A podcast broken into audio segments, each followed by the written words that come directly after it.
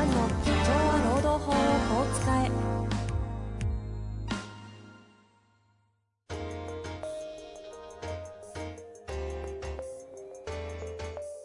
法律の下で展開されるビジネスの世界。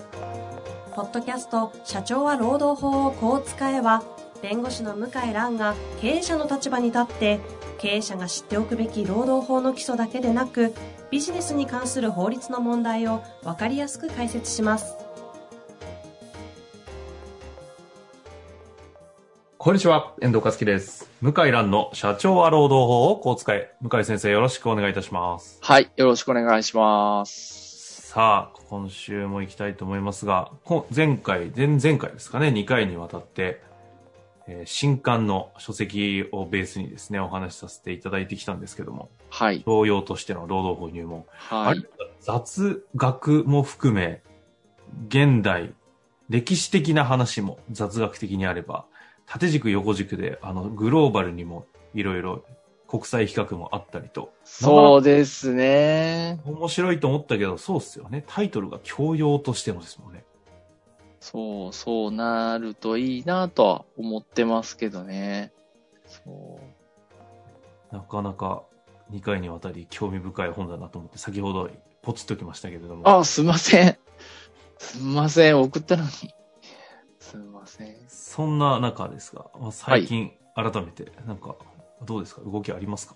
最近、やっぱりコロナから回復してるお客さんも増えてきましたよね。飲食、ホテル以外、旅行、うんうん、ホテル以外はだいぶ回復してきましたよね。相談のなんかこう流れの移り変わりみたいなのってどうなんですか？まだ変わらない、やっぱりね、問題社員、メンタルが不安定な問題社員対応がめちゃめちゃ多いですね。ああ、やっぱメンタルの話多いですか？多いですよ。うん。でもメンタルって言っても、それこそ昔みたいに会社にというよりも、リモート状態でメンタルみたいな話も出てくるってことですか？そうですね。リモート勤務でメンタル。ただ、こう、沈み込むようなメンタルってよりは、周りの人にもちょっと迷惑かけるような、そういうメンタルですね。なるほどね。講義の意味での。そう。が増えてきてるんですね。ちょっとそのあたり、またどこかで体系的にぜひお話聞きたいところではありますが、そう。今日は質問いきましょうかね。はい。早速今日の質問いきたいと思います。今日はですね、経営者の方、47歳の男性の方からご質問いただいておりまして、はい。早速いきたいと思います。向井先生、いつもためになる放送をありがとうございます。本日は雇用と業務委託契約についてお伺いさせてください。当社は訪問での介護とリハビリテーションを提供する会社を経営しております。全スタッフが看護師かリハビリ関係のプロフェッショナル集団です。その他の職種のスタッフはおりません。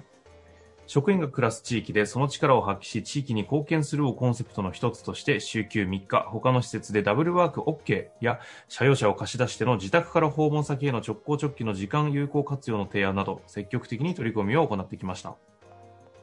現在当社の対象者は介護保険及び医療保険を利用してのサービスになり、厚生労働省の定める訪問介護ステーションの指定基準に合わせての業務内容となっています。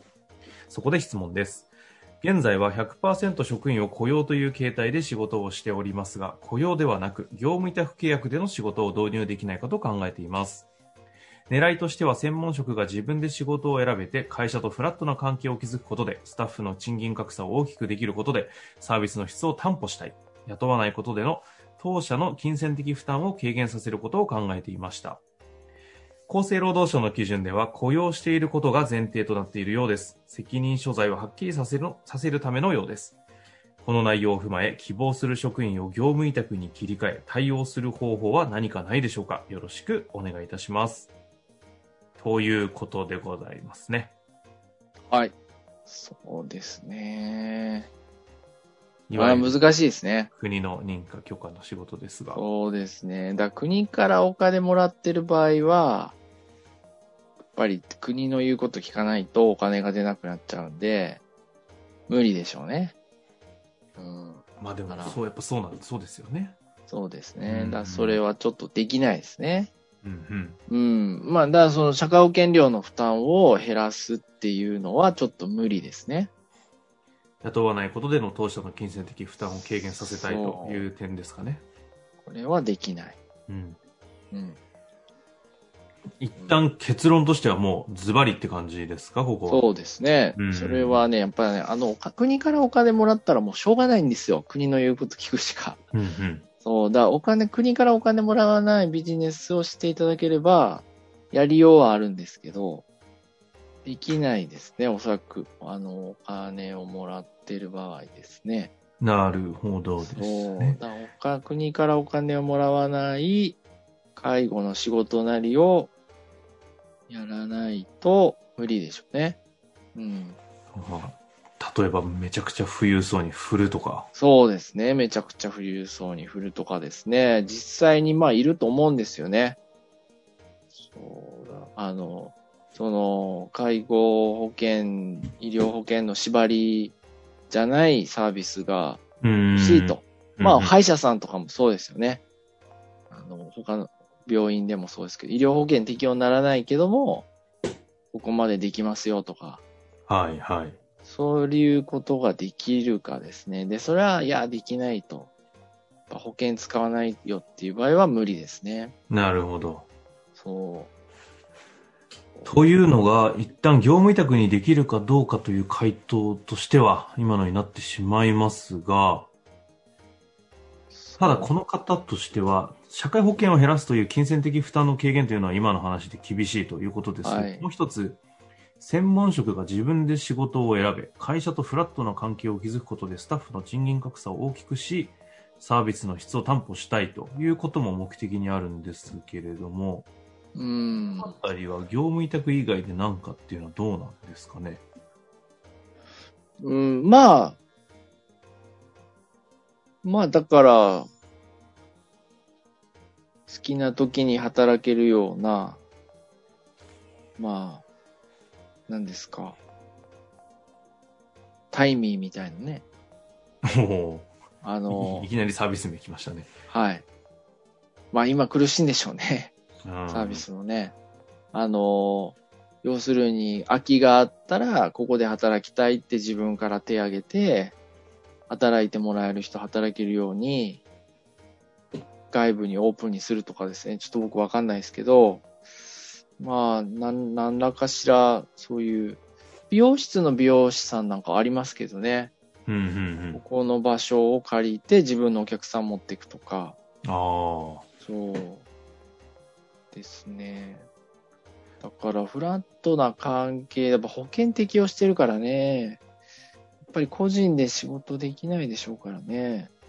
だから難しいですよね。国のお金もらうとやっぱできないんですよね。うんうんうん。うん、あとはまあサービスの質を担保したいっていうのは、めちゃめちゃ評判悪くなると思いますけど、その職員からはね、簡単で。利用者の人、高齢の人なんで、あまりこう、認知能力が落ちてる方もいると思うんですけど、うんうん、利用者の娘さんとか息子さんとか、あとはご親族の方、同居してる場合多いと思うんですけど、その人が、例えばですよ、Google フォームとか使って、はいはいはい、ポチポチポチと、指で押せば、すぐ結果が出るわけですよね。うんうん。うん、だそういうのを使って、後で評価してもらうと。ああ、顧客満足度の評価基準を持ち込む的な話ですか。そう。俺は反対起きると思うけど、中からね。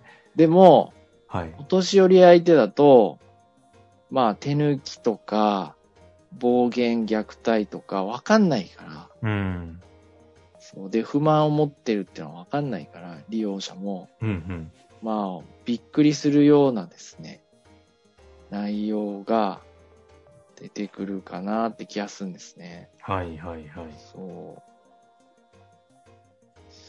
うなんですよ。なんでこの場合の評価制度というか、うん、給与制度も含めてか。